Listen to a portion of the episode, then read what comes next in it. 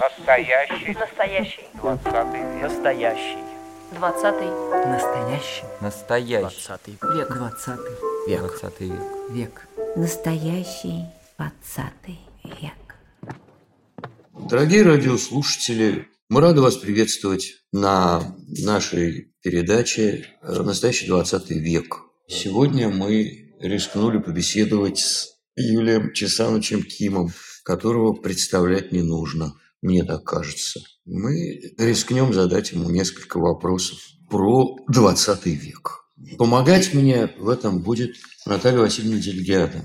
Мы записываем сегодняшний эфир не в студии, поскольку Юрий Черсанович редкий гость в нашем городе. Мы записываем в полевых условиях, и поэтому не обращайте внимания на посторонние шумы. Спасибо. Значит, первый вопрос, поскольку передача наша называется «Настоящий 20 век», то первый вопрос у меня такой. Ну, и поскольку передача это в фонтанном доме, месте обиталища Анны Ахматовой, то, разумеется, всем нам вспоминается про настоящий 20 век, который, по безосновательному мнению Ахматовой, начался в 1914 году. А вот у вас какое ощущение? Когда кончился этот настоящий 20 век исторический? И закончится ли он вообще, может, он продолжается с его же проблемами, или все-таки он, по вашим ощущениям? Дело в том, да, можно сказать, что существуют какие-то проблемы, какие-то важные центральные проблемы, которые решает тот или иной век. Но, конечно, эти проблемы в какой-то форме, безусловно, переходят в следующие, иногда и, и следующие за, длятся достаточно долго. Ну, например, форма государственности в России, как она начала складываться при Иване Третьем, потом окончательно оформилась при Четвертом, закрепилась при Иосифе Великом и продолжает держаться до сих пор. Так что есть такие формы, которые складываются, развиваются, а затем распадаются, исчезают в течение не одного века, а целой полосы веков. Это банальная истина, поэтому выделить что-то такое, что отличает только 20 век, пожалуй, можно. Пожалуй, можно, потому что первое сразу, что приходит на ум, это две мировых войны. Война 14 и война 38 года. Я им называю начальные даты. Это чудовищное взаимоуничтожение человечества, пока еще не повторилось, хотя угроза для этого была создана внутри 20 века, сохраняется и по сей день, и еще, к сожалению, не отменена категорически, не запрещена. И для этого, конечно, не хватает полного согласия всех народов, населяющих земной шар. Вот тут мне интересно. Вы сказали, что форма государственности, которая сложилась при Иване Третьем, Иване Четвертом, Петре Первом, там, Да-да-да. Николае, Да-да. Сталине. А вот так, а в чем особенность этой формы удивительной государства? Э, об этом уже э, писано и сказано так много, что я э, ничего нового не скажу, э, только, э, только не очень, вероятно, точно повторю общую мысль о, о, о вертикали власти. А, И о, вертикали власти, и о некотором отчуждении э, судебной системы, правовой системы от, от, от народа в пользу государства. То есть, э, грубо говоря, не э, государство служит обществу, а общество служит государству. А, да, можно и так сказать, да. Да, вот так, да. То есть вы не почувствовали, что наступило какое-то новое время, или эти новые времена в вашей жизни наступали очень-очень часто? Э, Чувство э, нового в воздухе, принципиально нового, посещало мое поколение дважды. Первое было связано, конечно, с, с разоблачением культа личности и возникло в тот период, который получил название хрущевской оттепели. Это 60-е годы. Созревание нашего поколения началось именно тогда. И даром моих ровесников э, плюс-минус, э, плюс-минус там 5-10 лет э, называют шестидесятниками, а однажды веселой компанией мы переглянулись и дружно воскликнули. Как плюс-минус? А, а вот Солженицын, шестидесятник? Конечно. А это 18-й год рождения. А Любимов Юрий Петрович, еще какой? Тоже 18-й год. А Булат, ну, само собой. А Высоцкий, а Булат 24-й э, год. А Давид Самойлов, ну, еще 20-й год. А, а, а Высоцкий, ну, не, не о чем и говорить и так далее. И, так. и вдруг в шестидесятниках оказали, оказались не столько возрасты, сколько особое мировосприятие. И оно было новое, оно было обновленное. Корни этого мировосприятия у людей постарше, конечно, Э, уходит в глубину веков, потому что и, э, и, и те, кто родились в 18 году и чуть позже, успели подышать воздухом относительной свободы в мире искусства 20-х годов, в начале 30-х годов, э, в те годы, когда появились великие имена, ну, скажем, Берхольда, там, Бабеля или еще кого-нибудь. Вот.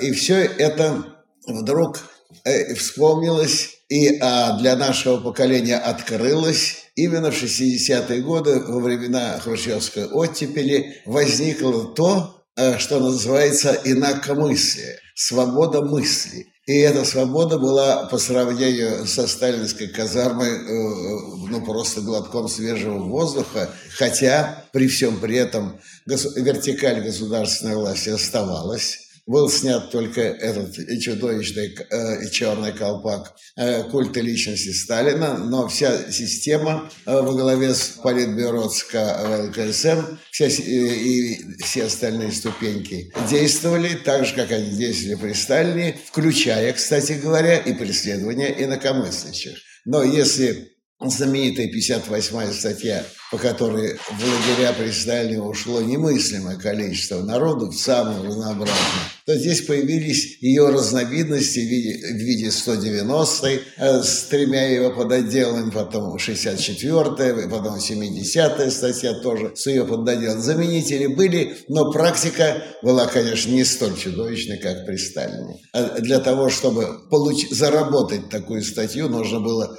очень сильно провиниться. И э, такие виноватые сразу появились, потому что, несомненно, с такой вот, э, с маленькой, пока еще приоткрытой щелочкой свободы э, возникло мощное инакомыслие среди одномыслящего слоя э, нашего общества, которому принадлежал и я, будучи честным, преданным, э, без единого пятнышка на своей комсомольской совести, комсомольцем, пройдя до этого все необходимые ступеньки октябрятства и пионерства совсем э, под салютом всех вождей, с линейками, красными галстуками, бравурными песнями и первыми сочинениями э, э, в стихах, которые сплошь были советско-пионерскими. И на себе я и прочувствовал какие-то первые трещины, пошедшие по моему гранитному восприятию жизни, гранитно-комсомольскому.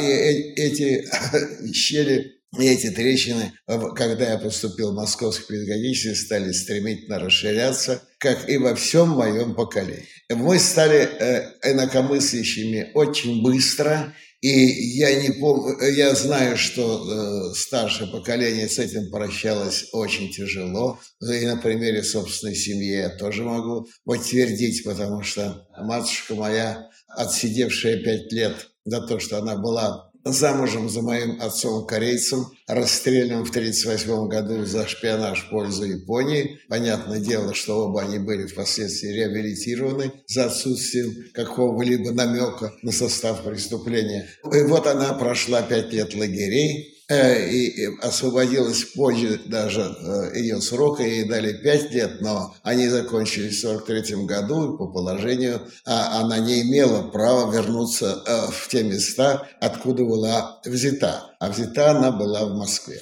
И, и когда уже в 45 году, наконец, она обняла своих э, детей, э, мою сестру и меня, то и, та, э, то и тогда еще не позволено было ей оставаться в Москве, а выбрать какой-нибудь приличный городок или, деревню э, э, в радиусе 101 километра вокруг крупного центра. Вокруг крупного центра Москвы было до, до, довольно много приличных городков, и э, мама остановилась на городе Малорославец, где и прошли, прошло мое отрочество. Угу.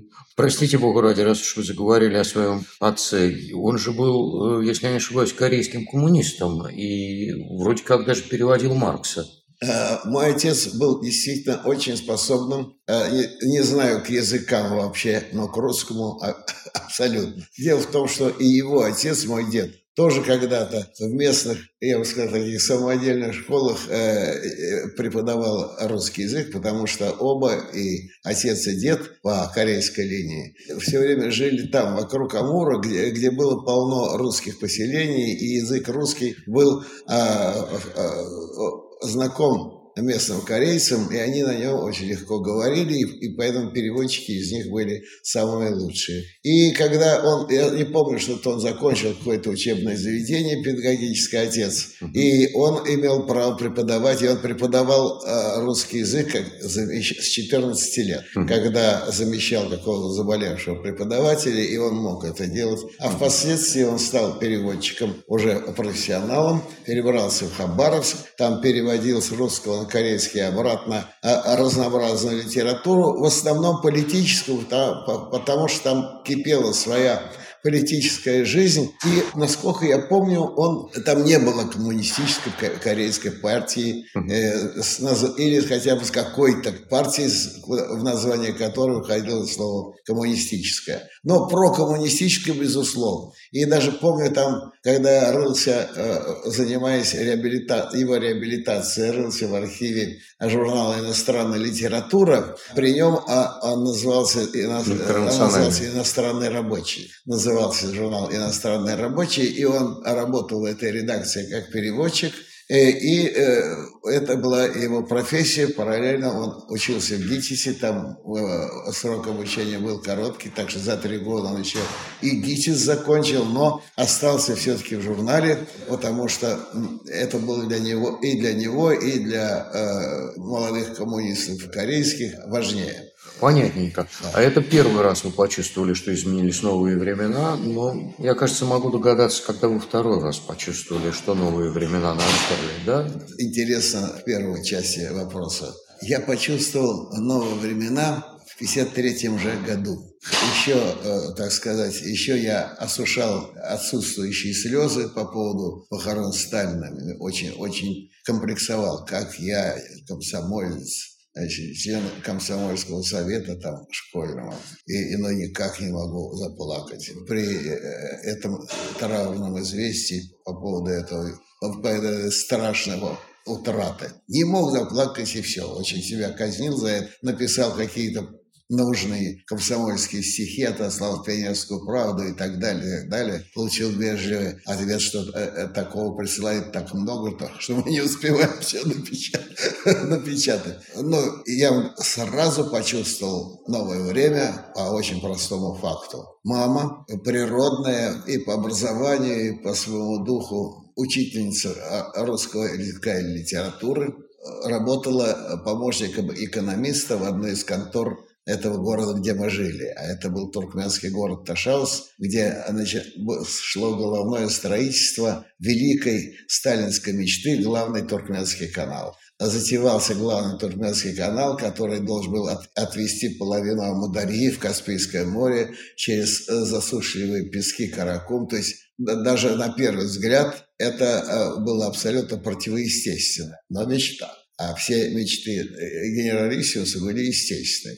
Головное сооружение было сооружено, там была масса всяких контор. Вот в одной из них мама трудилась помощником плановика. В марте скончался Сталин, а ближе к лету э, а, она там рискнула сунуться, и, и не хватало преподавателей русской литературы. И ее с огромной охотой ее приняли в нашу школу, где я же и учился. Угу. Я заканчивал старшие классы, поэтому целый год она мне преподавала а, а, русскую советскую литературу к моему большому удовольствию. Вот это, тогда я это почувствовал. А но я все равно по-прежнему оставался комсомольцем и все такое прочее. Я не был особенно активным, активным, но весьма сочувствующим.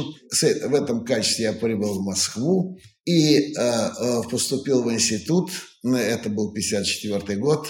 И э, институт, конечно, на меня подействовал особенным образом, это была совершенно какая-то иная, раскованная, очень интеллектуальная среда, и там э, и, и шутки, и анекдоты, и э, дружество студенческое были особенно. Они напоминали мне, конечно, Москву, э, мое школьное дружество, но все это было на порядок интереснее, выше и разнообразнее. Все-таки это была столица, а половина студентов там были столичные жители. И поэтому, когда грянул 56 год э, с докладом Хрущева о разоблачении культа личности, это был удар для всех нас, но для э, этой публики московской он, этот удар не был столь сокрушительным, как для всех остальных. Это не был столь сокрушительным, как для всей остальной молодежи Советского Союза. И как-то я никак не могу э, это объяснить. Я, конечно, был изумлен э, точно так же, как все мои соотечественники, но это изумление для меня не было тягость. Наоборот, это было, ощущалось, боже мой, ты, значит, сейчас надо переосмыслять. А вторым событием 20 века, важнейшим для России, было событие двойное. А это великое буржуазно-демократическая э, революция в России августа 91 года. И речь идет не о тех э, романтических эпизодах там, с гибелью троих москвичей, э, с, с баррикадами вокруг Белого дома и все такое, все это было, было, было. Но важнейшее событие, которое произошло, называется так. Отмена запрета на частную собственность на частное предпринимательство. Была же целая уголовная статья, по которой люди получали сроки за частное предпринимательство. Вот частное, запрет на частное предпринимательство был отменен. И я считаю, это фундаментальное событие, которое быстро э, распространилось по всей России и, и более того, сколыхнуло начатки среднего класса, которые тоже стали быстро расцветать. И 90-е годы на глазах у всех и на моих в том числе прошли под флагом мощного взрыва этой частой предприимчивости, которая потрясло все э, мертвое, замершее э, советское общество. Замершее в этом смысле, потому что это было запрещено и преследовалось. А тут вдруг возникло то, что вы, наверное, тоже запомните еще. Кооперативное движение и движение челночников. Вот это все было на моих глазах, и, и, и все эти челноки как, какая была прорва. Все электрические поезда были забиты этими бабками, и средними, и детками, и с этими парашютными мешками. А я как-то проехал вместе с одной, которая ехала из Польши домой. В Польше ее чуть не, обмор, не обворовали, но она была счастлива, что она отбилась и везла семь огромных парашютных мешков на какой-то стоянке к нам присоединилась еще одна небольшая компания, которая забила весь вагон такими мешками. И конвоировали эти, э, э, эти мешки уже не, не тетка 60 лет, а тетка 60 лет была из Улан-Удэ, она была русская, не бурятка, она была из Улан-Удэ, в 40 лет была уволена по ходу дела по закону. Женщина, работающая в горячем цеху, увольнялась в 40 лет на пенсию. И она, 40-летняя пенсионерка, не знала, что делать своим бездельем, ну, какие-то внуки, то все, а она деятельная была. И, э, и тут вдруг открылась, вдруг открылся мир – и вдруг открылись границы. Она посмотрела на открывшиеся границы и кинулась на ближайшую, в Китай. и из Китая наволокла несколько сумок китайского барахла, выгодно продала. Она повертела головой дальше, увидела Польшу. Она поехала в Польшу, и, и по дороге возвращаясь, э, когда мы были с ней вместе, она э, азартно говорила, Польша, что вот Турция, на будущий год я в Турцию поеду. К сожалению, это э, развитие частной инициативы выпустил на поверхность Э, и среднюю рубежку, и мелкую рубежку, вроде этой самой э, бабки из Улан-Удэ, ну и, конечно, акул. И акулы э, быстро оттеснили, они соединились еще с государственными чиновниками, и возникло то, что возникло. А какие аналогии нашего времени с каким-то другим возникают у вас? Ну, на какое время похоже наше время? Совершенно, абсолютно не похоже ни на что. Ни на Аб- что. Абсолютно не похоже ни на что. У меня даже был такой стишок. Вы спросите, как живу, я отвечу дежавю. Дежавю, дежавю, ежедневно. И никак не догадаюсь, кто при этом виноват. Каждый день я просыпаюсь 40 лет тому назад. 40 лет тому назад, но при этом, что при этом беспокоит душу нежную мою, что сосед переживает еще хуже не мое сорокалетнее, то есть 1982, угу. а 80-летнее, то есть 1942. Угу. Э, вот на этом я ставлю точку. Поскольку ощущение дежавю есть, э, то э, там и сям напрашиваются аналогии с моим э, временем, со временем хрущевской оттепели. Пожалуй, самое главное сравнение в умонастроении тогдашнем нашем молодом умонастроении, когда вспыхнули надежды, и они все 60-е годы нас питали. И когда сейчас говорят, э, что вот 68-й год, чехословацкие события прекратили хрущевскую оттепель, это неправда. Потому что при хрущевской оттепели возникло так много живого, что и, чех, и чехословацкие события остановить не могли. Также были смелыми в меру но смелыми журналы «Новый мир», «Юность», «Театр на Таганке», «Современник». Все, что ожило и э, стало говорить по-новому при Хрущеве, продолжало говорить и еще лучше, еще интереснее в 70-е годы, которые назвали годами застоя, вот э, за что я все время яростно спорил э, с Дмитрием Быковым, который считает, нет, вот застой это был... Вот, оттепель кончилась 1968 году, уверяет он, там пошло, э, все пошло назад. Это все справедливо э, по отношению к государственному управлению, э, к большим строгостям по линии ГБ, прокуратуры и так далее, но и только. А что касается живой-то жизни, живой культурной жизни, она продолжалась, и, и более того, она получала все новые и новые возможности, потому что Хрущев посадил Бродского, Брежнев выпустил. При Хрущев покричал, покричал на абстрактных выставках художественных, а при Брежневе возникла двадцатка там. По-моему, при Брежневе сначала бульдозерами раздави, раздавили э, в Москве вольную выставку э, неформальных художников, а потом, тут, правда, мне сказали, сыграли свою роль иноземные послы, которые паслись в мастерских этих самых неформальных художников гораздо чаще, чем в Третьяковской галерее. И они устроили такой тихий, вроде бы они устроили такой тихий бунт, э, э, и Министерство культуры подползло как в Политбюро с просьбой, чтобы разрешить все-таки как-то эти выставки явно разрешить, дать им какой-то официальный статус. И статус был даден, и э, с какого-то года появилась то, что называется выставка двадцатки. Целый месяц в одном из первых этажей на, Мал, на Малогрузинской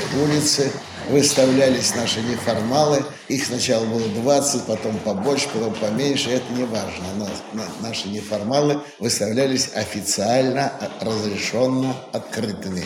И вся Москва толпилась в очереди на эти выставки, как после она стала толпиться в храмах Христа Спасителя, когда там появились какие-то святые мощи. И как она толпилась, когда открылась выставка Серова. То есть потребность всегда есть, потребность каком-то слое, в каком-то интересном, неформальном всегда есть, и поэтому в Москве всегда найдется многотысячная очередь для этого. Она, правда, найдется и на какой-нибудь дешевый шансон, но тут о вкусах не спорим. Я хотела спросить насчет дежавю, если можно, Юлий Черсанович. Вы учились в послевоенной школе, потом работали в школе. Там появлялось какое-то дежавю, какие-то аналогии вы проводили? Хотя школы были совершенно разные, потому что одна вроде бы Камчатка, другая престижная московская школа. Что было общего и в чем была разница? Было что-то в вашей работе в школе? В, в моей работе? Времена? Да, конечно. Э, э, я появился в первой своей школе на Камчатке во всеоружии тогдашней э, э, культуры, и эта культура во многом была уже обновленной, и всячески рекомендовал какие-то книги. Потом, когда была возможность, я э, достал и Иван Денисовича, была а особенно мои морячки, наслаждались «Три минуты молчания». У Владимира есть такой, такая повесть или роман – замечательная. А, они у меня ее зачитали со страшной силой, потому что она вся по сленгу своему, по описанию быта совпадала, хотя там описывался быт и сленг э, мурманских рыбаков, как, как надо говорить. А там были камчатские, но все было свое. Далее, когда дело доходило до истории, то все, что мне было известно, я вываливал на них – так как это мне было известно и про начало войны, э, которая началась не в 41-м, а в 38-м, если говорить о Второй мировой, и про пакт э, Риббентропа, Молотова и, и так далее, и так далее. И все это я э, вываливал на них, тем более половина этого была напечатана, была опубликована в свое время.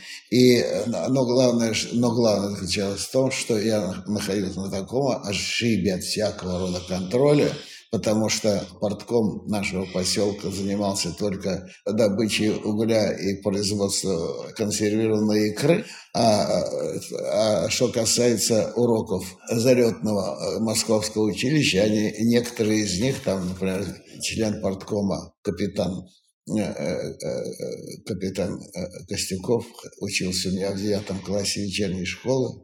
А дальше особая история. Интересно, какая? История о том, как член парткома сдавал мне экзамен на часа зрелости по Конституции СССР. Все тамошние моряки, капитаны и, и помощники, старпомы и так далее, у всех у них навигация начиналась раньше, чем лето приблизительно в апреле они должны были уже плавать уходить э, или э, транспортировать, что-то сопровождать сюда, принять ля-ля поля. Короче, навигация для них начиналась рано, поэтому надо было у них э, скоропалить, э, экстерном принимать экзамен на аттестат зрелости. И мой Миша, старше меня лет на 10, мой Миша все успел сдать, кроме Конституции СССР. Он откладывал, откладывал и пошел в рейс пошел в рейс, и настал день, когда этот рейс, а у него был грузопассажирский теплоход из «Изумруд».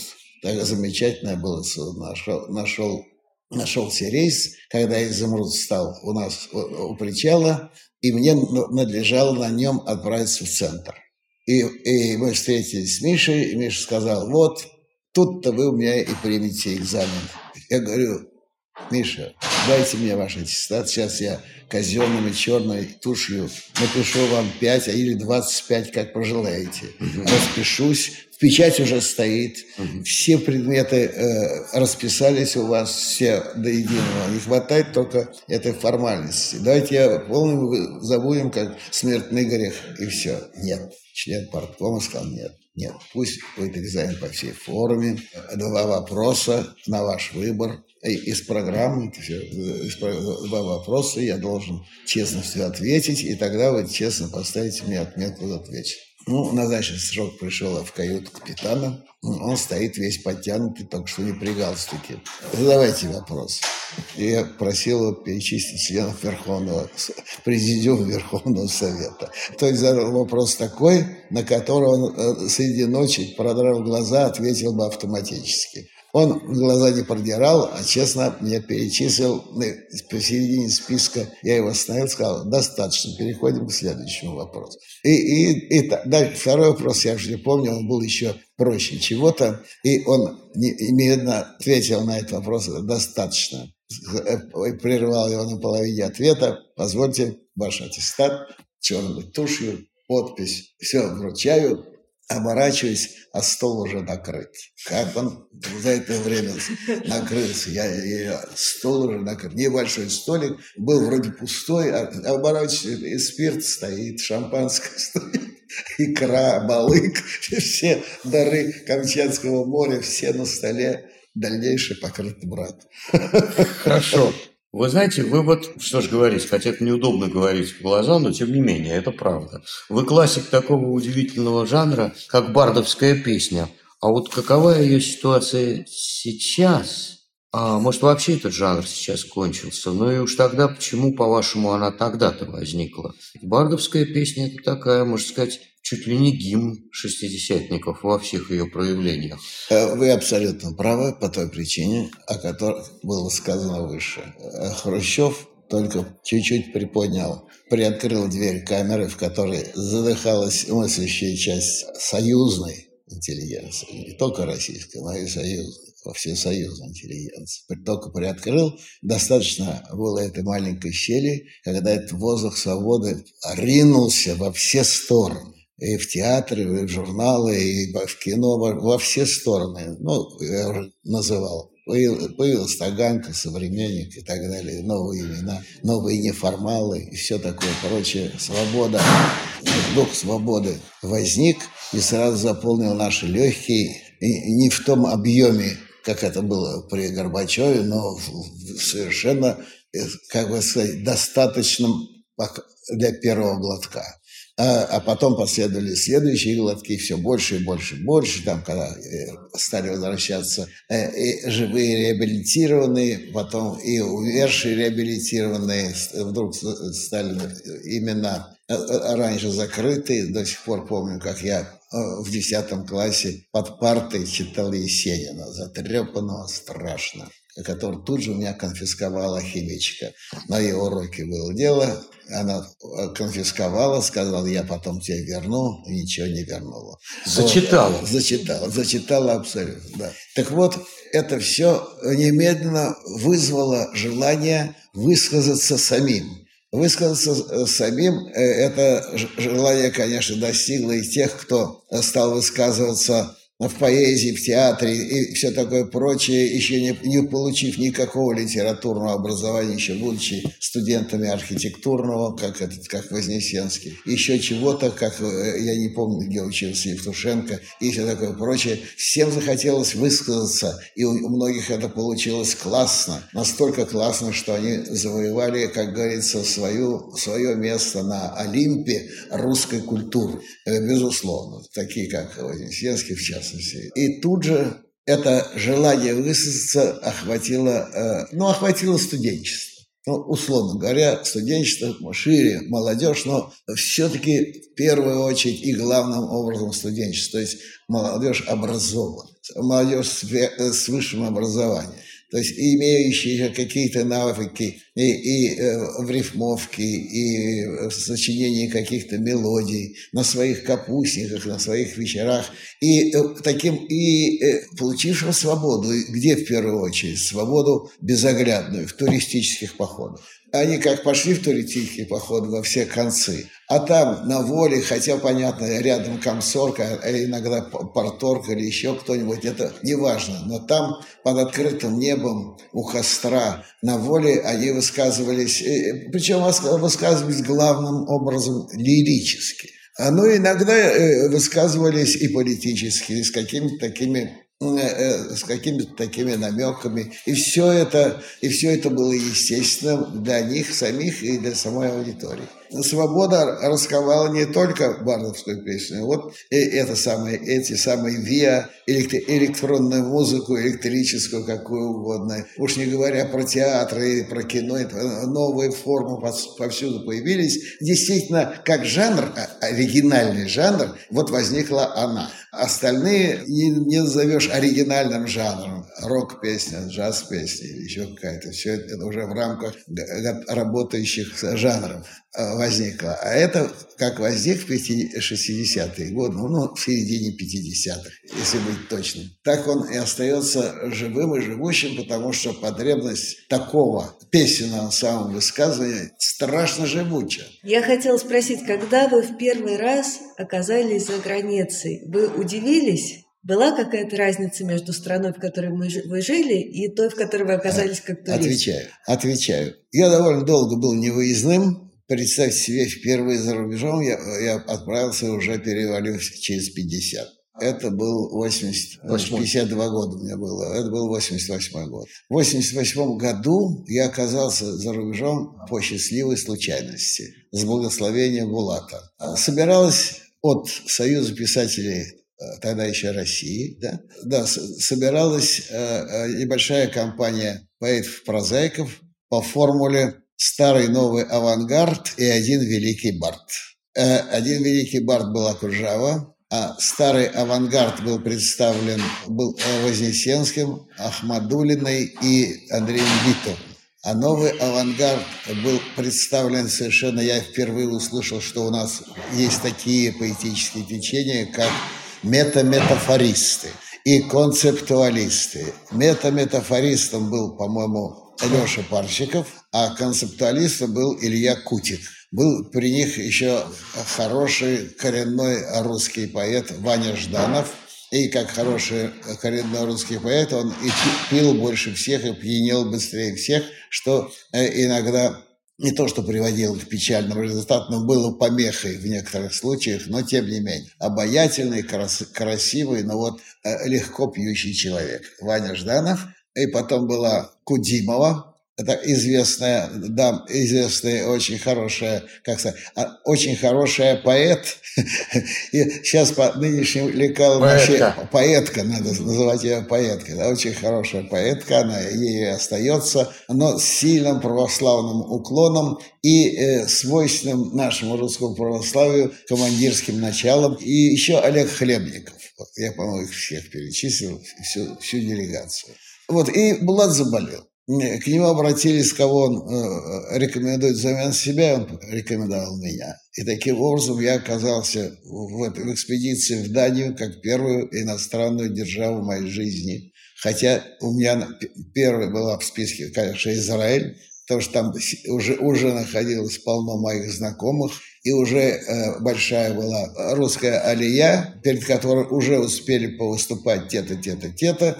Ну и все, то, то есть была и аудитория для меня, и прием для меня, и почти родные для меня там были, мои одноклассники, да что там говорить. Израиль, конечно, и вдруг Дания. Вторым номером у меня шла Франция, потому что в меньшем количестве, но там тоже было полно. Главным образом по линии диссидентской тоже было полно знакомцев, а Дания никогда не стояла в списке моих, моей ожидаемой за границей. Никогда. И, и вдруг она. И вот это была моя первая поездка на, во всех автобусах, которые нас перевозили туда и сюда. Я садился на первое кресло, чтобы иметь перед собой большое стекло, то есть большой широкий экран, постоянно идущий передо мной цветного фильма «Дания». Дело было летом или ранней осенью, сейчас уже не, не помню. Поэтому э, это был прекрасный цветной фильм. Я смотрел во все глаза, но испытывать при этом ах и ох нет, не испытывал. Почему? А до этого я три летних сезона три, по, три, по три месяца подряд провел в Эстонии. И вся эстонская аккуратность, и вся эстонская щедрость, и эстонские сыры, молоко, и рыба, все это уже побывало и в моих глазах, и в моем желудке, и И таким образом я видел улучшенное, значительно улучшенное, но повторение пройдено. Да. А что касается демократических свобод, то здесь речь об этом не шла, потому что свободы были сплошь демократическими. Было, правда, некоторые отличия э, в пику нашим московским кураторам и организаторам. Московские кураторы и организаторы стыдливо отозвали каждого в сторонку и вручили ему подъемные там, допустим, одной бумажкой 250 рублей, допустим. А, а встретившие нас представители а, Датского союза писателей, потому что это был обмен писательский, а, стыдливо отвели каждого за стол и вручили по три тысячи пересчете на датскую валюту, чтобы, чтобы мы ни, ни в чем не, не знали нужды. Это было интересное сравнение. Вот. Ну и потом, конечно, когда я из окна своей гостиницы, незабываемый момент, увидел на перекрестке раскинувшийся прилавок с разной рыбой, посреди которого была та о которой я мечтал всю сознательную жизнь еще на, на дня рождения. Какая? Угорь копче, горячего копчения. Угу. Да, когда-то я его отведал в Москве, случилась его какая-то внезапная продажа, с тех пор я о нем мечтал дни и ночи, и вот, э, и вот пожалуйста, лежит, никого народу нет. Бери. Бери, не хочу. Нет, а, а как вы относитесь к ностальгии по советскому времени. Во-первых, в чем причина этой ностальгии? А во-вторых, сами вы испытываете такую ностальгию? Вот, Или... вероятно, с этого надо начинать.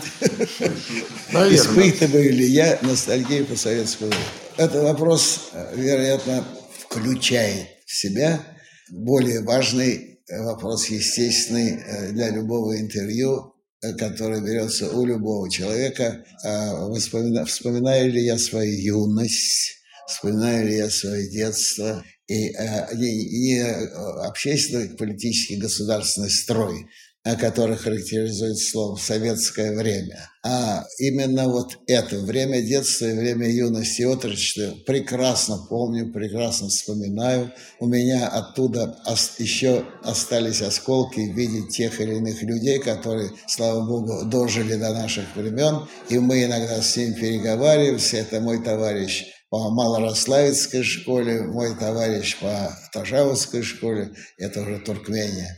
А, и, и, конечно, куча институтских знакомых и благоприобретенных уже после института сотрудников тех или иных школ, когда э, вот и на этой дороге повстречались люди, которые долго, долго были, и, или, а некоторые еще и бытуют э, рядом со мной в смысле душевной близости. Э, это особенно близкие и дорогие люди, друзья. Ну, среди них, конечно, родственники в первую очередь, племянник, дочь так, и все такое прочее. Вот, и что касается, что касается все-таки, что касается социального, не социального, а как-то общественного дыхания, э, более свободно, менее свободно, это тоже входит в понятие переживаемого времени, и, конечно, две могучих передышки после Сталина. И все мое поколение шестидесятников, вся моя округа ощутили вместе со мной. И речь идет о оттепели Хрущевской, и речь идет о перестройке Горбачевской, продлившейся довольно дальше, еще в ельцинское э, время, но сильно Ельциным же и замутненная, и в первую очередь Чеченская война. Можно самый да, последний да, да. вопрос? Ваши прогнозы, каким вы видите будущее нашей страны и, возможно, мира? Нет, нет, пошли, э, нет пошли. вопрос понятный, ясный. Я, несмотря ни на что, э, смело всегда, а, когда говорят об извечном споре славянофилов и западников э, в русской культуре, отношусь себя к западникам.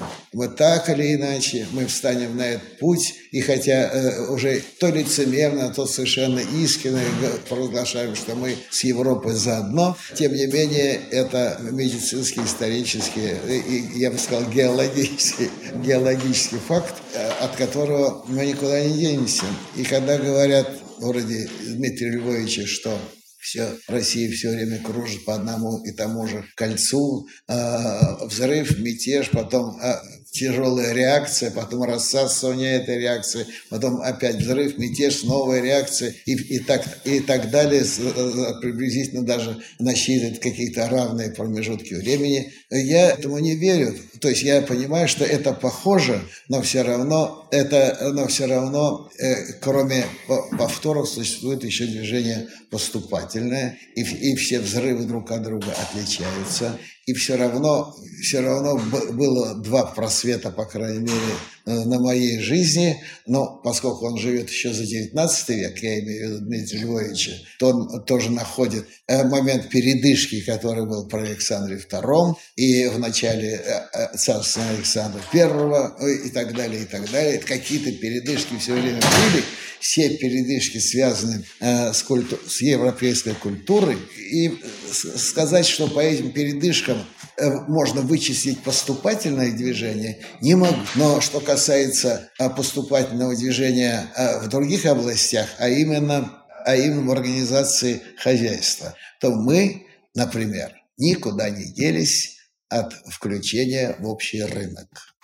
А это уже огромный кирпич в мою пользу. Я имею в виду в фундаменте российского развития, который подтверждает мою теорию медленного развития. Я еще люблю при этом говорить о том, что в силу своего феодального, невероятно запутанного развития и феодальной архаики, которая сложилась тогда-то, в те-то века, и продолжалась и при Петре, и, и крепостное право отменилось в тот год, когда в Лондоне уже запустили метро. Вот в силу вот этой феодальной э, своей отсталости России, кажется, стоящей на месте, но, но это только кажущееся состояние. И когда говорят о том, что русский человек не готов работать, что он э, э, всегда будет больше лучше лениться, чем работать, я говорю неправда. Э, и вот почему. Потому что я видел, как русский человек работает в охотку. Вопрос почему? Ответ очень простой. Он работал, работал в охотку, когда ему правильно платили. Дело в том, что э, на моих глазах это было на Камчатке. На Камчатке это и до сих пор. На Камчатке наступает лето, это лето интенсивной путины. Лосось прет, причем он прет по очереди. Лосось делится на несколько категорий. Горбуша, кита, там, красная рыба, чавычи, кижуч. Это все отдельные сорта того же вида лосося, но эти раньше, эти позже. Это все лето идет путина лососевая. Очень дорогая, хорошо оплачиваемая государством, хорошо продаваемая и все такое прочее. На лето, все три сезона, сколько я там был, все начальство увольняет в субботу. Начальство председатель парткома, э, начальник милиции, э, э, только директор комбината на своем посту, потому что это его непосредственно касается. Врачи, уборщицы, ну, все-все-все. Ну, в школу вообще уходит на каникулы. И старшие школьники тоже, и все собираются в бригады, независимо от твоего социального положения между. То есть я стоял в одной очереди с порторгом, он передо мной могущий, э, плечистый мужик такой, порторг был. Неплохой был, и начальник неплохой. Но он стоял рядом со мной, а я рядом с ним, как абсолютно одно, одинаковые фигуры, которые выстроились для того, чтобы переносить мешки с солью. Там стояли два моих ученика на подаче, на, э, ну, как бы сказать, на, в кузове. Брали вот так мешок, один напротив стоял, прокачивали и бахали его на подставленную спину. Угу. Еще надо спину было правильно подставить. И подставил порторг, ему не привыкать. А он только крякнул и пошел на эти 100 метров относить мешок. Я чуть не лопнул, но устоял. И, и, и пошел тоже. И это, это было более того. В этих бригадах сразу устанавливается сухой закон, и они работали на совесть, и они получали на совесть, потому что за, это, за эту работу очень хорошо платили. Но мы уверены, что это не круг развития России, а спираль. Круг разомкнутый, все равно все идет, ну, условно говоря, вверх к Европе, да? Да, да, я, конечно, конечно, да, я в этом убежден. На этой, этой оптимистической ноте да. мы закончим нашу беседу с Юрием Чесановичем Кимом. Спасибо всем, кто нас слушал. Спасибо, Наталья Васильевна. Спасибо, Юрий Чесанович. Спасибо, да, Юрий Чесанович. Да.